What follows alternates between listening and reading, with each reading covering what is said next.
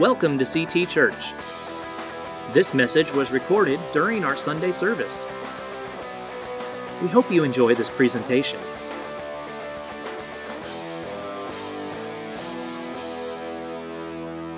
We love Doug and Janet. They're they're just awesome pastors. We love them. We know that you guys love and respect them, and uh, we've been friends a long time, and uh, we appreciate their friendship. So, Beth and I are just going to play a few uh, Christmas songs uh, this morning, uh, and then I'm going to bring the word to you.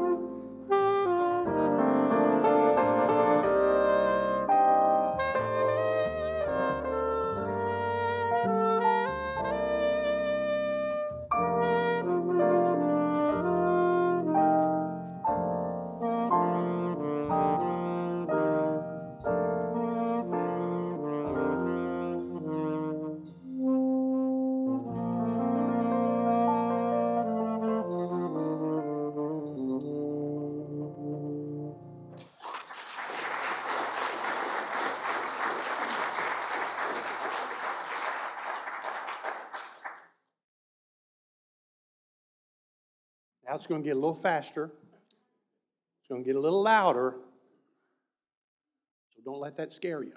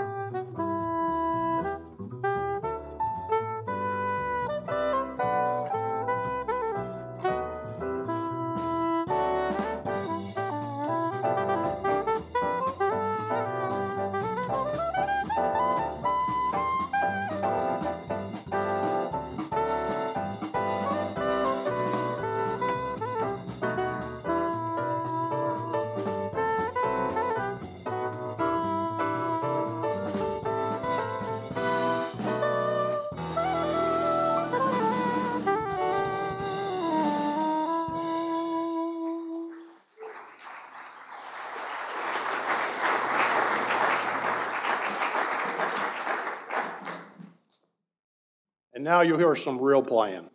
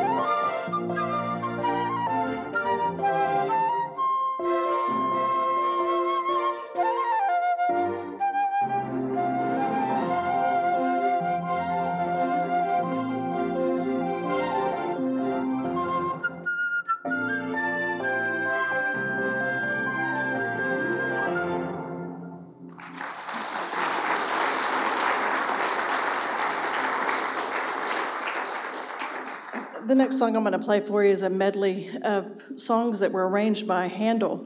And at this time of year, uh, all the big cities are putting on Handel's Messiah, and you go and you see the huge orchestras and choruses singing. And the story behind Handel's Messiah, it was actually the people of Ireland that funded the Handel to be able to compose the music to go along with the biblical text. And the story goes that um, they would try to bring food to Handel to eat while he was in the while he was composing. He hardly ate anything, and when he finished, with tears in his eyes, he said, "I feel like I've been in the presence of God." You can't be exposed to the Word of God without affecting you. And um, you know, uh, the story is about joy. For unto us son is given. Did you know Handel also composed the music to Joy to the World? Isn't that interesting? Uh, sometimes we don't, I, I didn't realize that uh, until recently when I was thinking about it. But um, something I read this morning that was kind of interesting that why, why did God choose to use a, the simple person of a shepherd to witness the birth of, of, Jesus and to be the ones that literally spread it, spread the good news? And I want you to know we're shepherds. You know, none of us are a big name on TV, are we? Anybody famous in here? You know? but how God uses uses us all to bring the good news to people. And uh, I, you know, I love having the word joy in my home. I want it to be very prophetic that during this season, it's about joy. It's about joy. It's not about our personal joy, but it's our joy that that that He sent His only Son, that we could have hope. And uh, so this is this is my uh, my my prophetic voice of hope and joy for Christmas in, uh, in this medley of Joy to the World.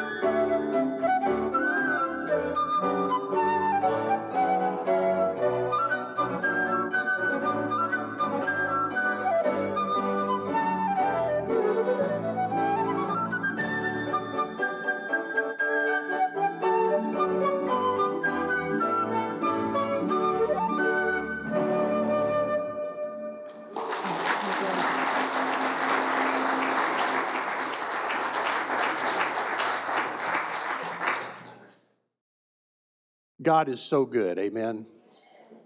You know, this time of year, I have a specific message for the church that I'm going to be sharing today. One of the most powerful moments that I've ever been a part of was at a courtroom in, uh, I believe Georgetown is William, Williamson County. Uh, forgive me if I don't have my Texas geography correct, but uh, I got to go and be a part of a, of a court case, and, and it was a good court case. It was in family court, and most of the time in family court, it's not fun. It's not fun for the judges, it's not fun for the people. There's issues in families uh, that they're dealing with legally.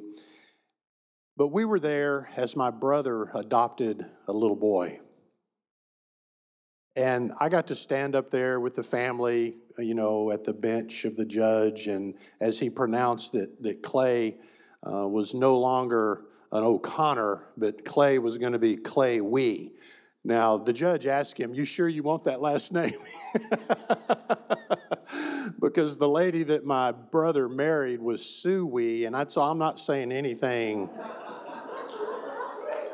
And it took her about two years before she took his last name because she's got all these brothers in her family and they get together and watch football games and, and rib each other. And she goes, I'm just not going there. And so a couple years later at Valentine's, uh, Sue gave uh, my brother a copy of her new driver's license with his last name and said, I'm honored to be a we. So, but that moment of adoption to give somebody hope, uh, at our children's home that our district co owns with uh, two other districts, West Texas, North Texas, and South Texas, the children's home that all of our churches uh, fund and operate in in Fairfield, Pleasant Hills Children's Home. They deal with this every day. You know, families that are going through tough times, children that are brought there.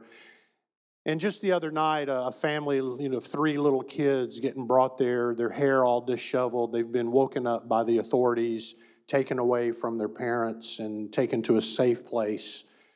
Uh, to see our workers get up at any time of the night to meet these children, to give them stuff, a brand new stuffed animal to hold and to hug while they're talking with them and trying to make them feel comfortable. And, and they get their first baths that some of them have not had in a long time, and they're getting the lice out of their hair and um, they're getting the tears out of their eyes. And and then they get to go get brand new clothes. Some of them have never had brand new clothes before. And the evening just goes on, and then they go to their house and their, their dorm area with the house parent, and they're held in a loving way, some of them for the first time, and they, they get rocked to sleep. And some of them don't ever want to leave that place because they have experienced true love for the first time. You see, there's no greater picture of love than the expression that's done through adoption. Natural birth is good too. But when you adopt somebody, you choose that child. We were told one time that, well, if you adopt, you're not going to love that adopted child as much as your natural one. And we just looked with sad countenance to that person that told us that, like, you're so wrong. You're so wrong. Adoption is, in our life, probably the most visible example of love that can be demonstrated. Lives changed, situations of despair changed into hope. And the apostle Paul, through the scriptures, talks about you and I being adopted. So that means God has looked at our mess he has seen all of our personal dysfunction, our family dysfunction, our sin, our total uh, decrepit behavior, and He says, I love you anyway. Because that's what we do. That's what happens at adoption. And Paul says in Ephesians 1 5, in love, He predestined us for adoption he doesn't predestine who gets adopted. He predestined the process of adoption for anyone who wants to believe. He predestined us for adoption to sonship through Jesus Christ in accordance with his pleasure and will. He says to the church in Galatia, But when the set time had fully come, God sent his son, born of a woman, born under the law, to redeem those under the law, that we might receive adoption to sonship. And he tells the church in Rome in Romans 8, verse 14, 15, and 16 for those who are led by the Spirit of God are children of God. The Spirit you receive does not make you slaves so that you live in fear again. Rather, the Spirit you receive brought about your adoption to sonship. And by him we cry, Abba. Everybody say, Abba. And you know the Greek word is what a little Grecian child calls dad. Daddy. Daddy. I mean, yes, we are to respect God, we're to fear him. I have no problem with that. But it's more than that. It's a relationship that you and I have, and that's God's heart. And by Him we cry, Abba, Father. The Spirit Himself testifies with our spirit that we are God's children. Because God looks at you and I and says, I've got a plan for you. I know you. I know what is going to happen when you surrender your life to me, when you agree to this adoption process. And the psalmist says in 139 13, For you created my inmost being, God. You knit me together in my mother's womb. I praise you because I am fearfully and wonderfully made. The prophet Jeremiah says it like this in Jeremiah 29 11. For I know, God says, I know the plans I have for you. And God doesn't just say it, it says He declares it. I know the plans I have for you, declares the Lord. Plans to prosper you and not to harm you, plans to give you hope and a future.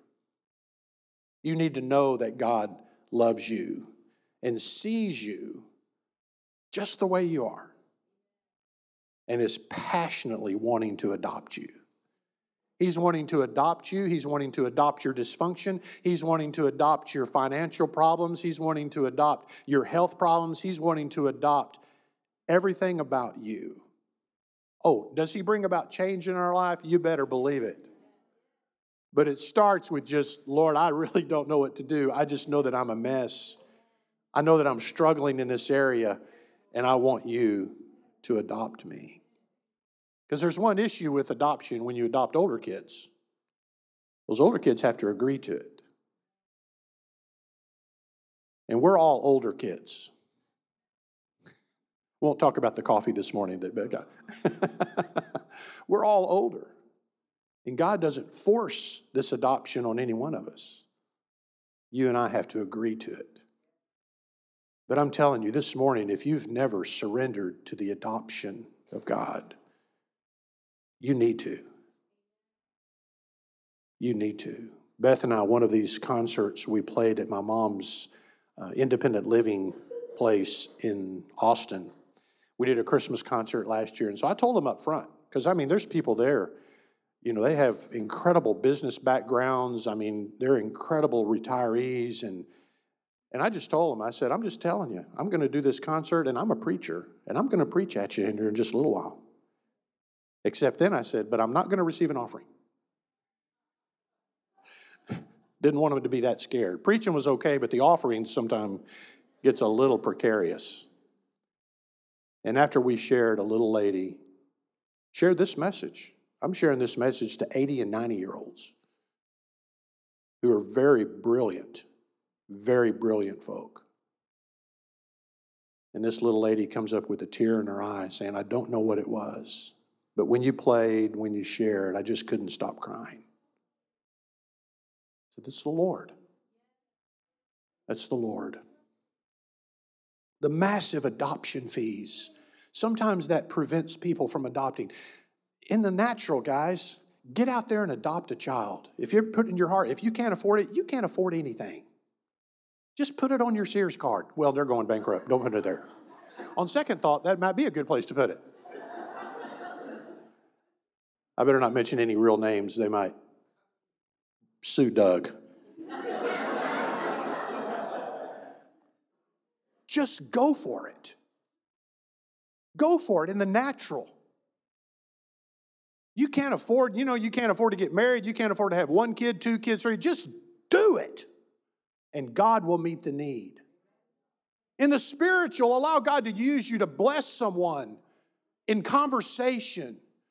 Allow God to use you to bless someone, to adopt someone spiritually that needs to converse about the Lord, that needs somebody that's not going to be afraid of their messes and their, and their dysfunction. You know, we only want perfect people to come to here. You know, you got to be perfect. You've got to have perfect families. Uh, you got to, man, we don't want any problems in the church. Well, then we better close the door. Because Pastor Doug let me in and I'm very dysfunctional. Just ask my wife. if you ever want to know the truth about somebody, you got to check with the spouse or the teenagers. That's what I'm talking about. God's put it on your heart to step out and to do a natural adoption. Just go for it, man. There's children or to be a foster family. Just go for it, man. That, there's no greater investment than investing in another person. He knows the incredible future that He has in store for you. He's known you ever since He created you inside your mother's womb. The Lord looks through the glass front nursery and He sees the cradle and He said, I want you no matter what. I want you no matter what the cost. There's nothing you can do to scare me away. I want you no matter the background. The, adopt, the Christmas story is about adoption. It's about the adoption fees being paid for you and I. The Christmas story is about you. Oh, I know we have Jesus being born in the manger. I understand that. But the reason he did that is so he could pay the price for you.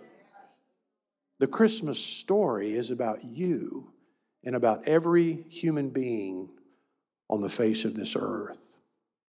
A lady named Lacey Duncan first thought about becoming a mother, she saw one thing in her future she wanted boys.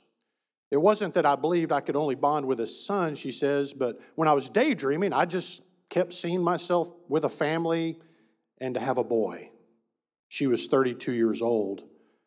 She was then in her mid 20s living uh, with her parents. She longed for a child, and she personally didn't view marriage as a prerequisite for God to use her to bless a child. So she found an adoption company. She began to work through them. She went through the training of multiple hours. She accepted a family's friend's gift of a race car bed because every little boy needs a race car bed. Or as Doug, a motorcycle bed. And she waited. By late September, Duncan started to worry that as a single woman, she might not ever be contacted. Then, late one night, a social worker called. She told me she had a foster care emergency placement. Four sisters, ages five, two year old twins, and a one year old. I was barely awake, so I said yes. That's the best time to get somebody when they're tired. Make them sign on the dotted line, the contract. Don't ever go shop for a car when you're tired. You got to be on your game, otherwise, you're going to sign too soon.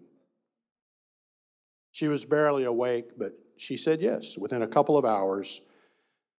Duncan, the single mom, had four confused little girls burning off nervous energy, darting around her living room. They were small and scared, and brought in the middle of the night to the stranger's house, who, along with her mother, came and calmed the tired, crying girls, tucked them into bed, and rocked the baby to sleep. The next morning, Duncan called into work and prepared to take Sophia, the eldest, to her kindergarten class. She said I was making her breakfast and she asked me if I had any other daughters and if she could be my daughter, which broke my heart, says Duncan. She asked what she could call me, and I told her, My name is Lacey, and you can call me whatever you want to call me. By the time I dropped her off at school, she was introducing me to her classmates as her mom. Later that day, Duncan learned the girls Sophia, the twins, Natalie and Melanie, and the one year old, that Kaylee had a sibling born the night before. She went to a foster parent to deal with newborns, but nine months later, the older girls re- reunited with their birth mom. I tried to keep the faith that they would end up where they were supposed to be, and in my heart, that was here. So after about a month, the girl's birth mother concluded that it would be too difficult to care, for her to care for, the, for them. She called and asked if I would take all five.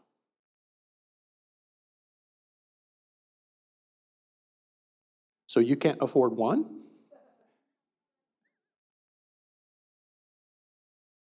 Let me just say here churches that don't want to have trouble will stop growing. Churches that don't want to deal with the pain of change and new people will just die because it's childbirth, it's discipleship, it's relationship. You, you, get, you get the good, the bad, and the ugly, and it's tough. So if you want your church to remain pristine and all of your facilities to never wear out and you want to do that, well, just, you know, let's get about 20 people here, Doug, and just kind of keep the doors open and we'll get here and we'll be done on time and you can go home. But that's not what God's called us to. Solomon says that he rejoices when the, when the manger is dirty because it means there's animals being born, it means there's life there. People are dirty, people are a mess. And this church has a long history of just loving people. Keep doing it. Keep adopting spiritually. Is it tough? You bet it is. Especially when one comes and then when you get a get 5 of them in here and just keep loving. So she got all five. She said yes. She formally adopted all five girls in July of 2013. It's a wonderful. I should have had this picture up here. I'm sorry, Pastor Doug, for not, but seeing this single mom with her five daughters, and all she wanted was one boy. Sometimes we don't get to pick, but you know something? You know, we don't get to pick who comes into our church. We don't get to pick who moves into that house next door to us and ruins the neighborhood.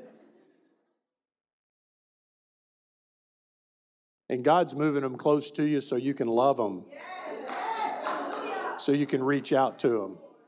And it's going to cost you, it's going to cost you some night's sleep because their music is too. But that's okay because God loves the person. God wants the person. So there was one more surprise, Pastor Doug. The children's birth mother was expecting again within about a year. And so a girl, Cecily, was born. And Cecily also came to live with Duncan, who has now also been adopted. Now, praise God, a single mom with five or six little ones, that's pretty tough. Her parents helped her. It takes a family.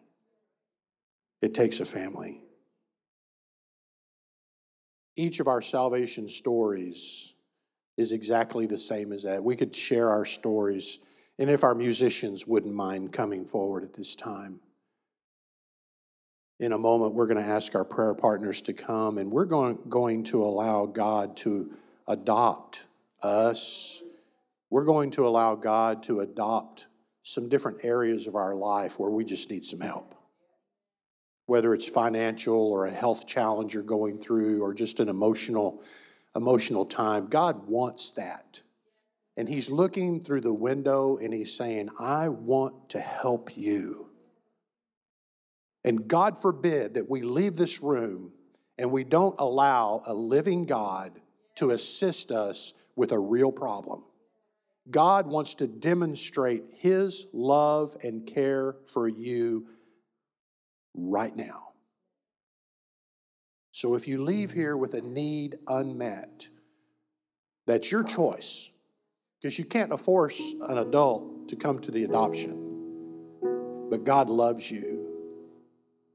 Each of our stories is the same. We we brought a mess to the Lord. For me, it was the summer after my junior year in high school. Well, that was the first mess that I brought to the Lord. I very frequently bring more messes to the Lord because I mess up. and I, I challenge, I get challenged in all kinds of areas of life. But that's what we do. We bring our message to the Lord with an open heart and an honest heart, and we just say, God, I need your help. And He doesn't turn us away. He embraces you and says, I'm going to help you. I'm going to give you wisdom. You're going to know that you're loved. There may be some of you in this room, you've gone through a horrific situation with family breakups. And listen to me, because you might have gone through something like that, you are still worth the world to Jesus because you're facing a health difficulty or a situation where a doctor has told you there's no hope, let me tell you something. These bodies do weird stuff. I haven't figured it out yet. God loves you, and He's going to put His hand in your hand, and He's going to help you. He will heal your body, He'll give you peace of mind. And if He chooses to take you home, that's part of God's healing process also. But He'll give you peace and joy and hope in the process because the enemy lies to us. He condemns us. He pushes us aside. You're to this, you're to this. Nobody wants you anymore. Nobody wants to adopt you. Nobody wants to help you in your situation. And all of that is a lie. It's a lie. So today it's our choice. Lord, I need you to help me.